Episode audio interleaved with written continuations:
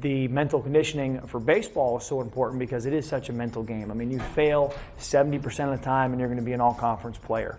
Uh, you know, baseball is a sport where it really is will over skill, and the most talented teams don't win. It's always the teams that play the best. So there's this mentality of you know, how do we play our best and how do we come together in this individual sport as a team to collectively give us that best chance for success because when we play for each other and not just for yourself. And the difference between college baseball and pro baseball is pro is all about the individual, except for maybe when you get in the playoffs, you know, then it becomes about the team. But in college baseball, why it's such a great game, I think the best level of baseball that's out there is it really is just about the team. Very nice. Step it up. Now. WEUT is something that came from the players and from the staff when I was here in the fall. Uh, we had them all actually write down, you know, three to four words that described what it meant to be a Tennessee baseball player and who they needed to become to give themselves the best chance for the spring. So when they wrote those down, you take all these words and you put them together and you see which words were used most often.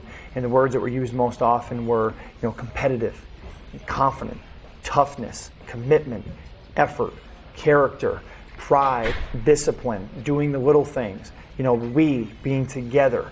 And they came up with, you know, W E U T is that we are University of Tennessee, WEUT, and it's kind of taking a life of its own as their battle cry where, you know, they've got the orange train is coming, you know, and they're going woo woo, and the orange train is coming, and yeah, that means that they're going to come out there and play, and they're going to play with a relentless effort, with attention to detail. They're going to play with that discipline and energy uh, that often, you know, a Dave Serrano program is known for. Let's go.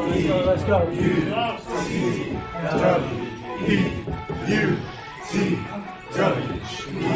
play with confidence, toughness, and a relentless pursuit to win the next pitch. Who are we? UT.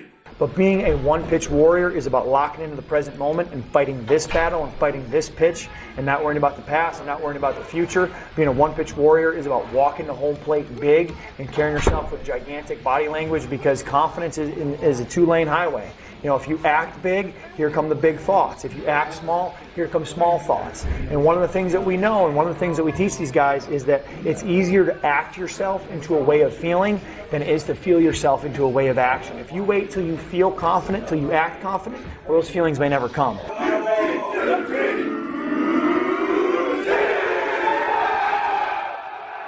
You know, one of the main concepts of mental conditioning is being comfortable being uncomfortable. When you play in the SEC and you're in front of crowds of 12 and 13,000 people and they're saying things at you that if they said in public, you'd probably get in a, a street fight with them, uh, you know, you got to learn to be uncomfortable and you got to learn to be able to, to do things uh, on a whim that are uncomfortable and just get comfortable in that environment. So we have them eat fire, and eating fire is about the fundamentals of confidence. You know, acting big and carrying yourself with that confidence and swagger, breathing big to make sure you're in the present moment, and committing big to what it is so there's no second guessing your actions. You're totally into and committed to that action. So we've also gone through, you know, breathing exercises to get them to train their mind to stay in the present moment, just like you play one pitch at a time.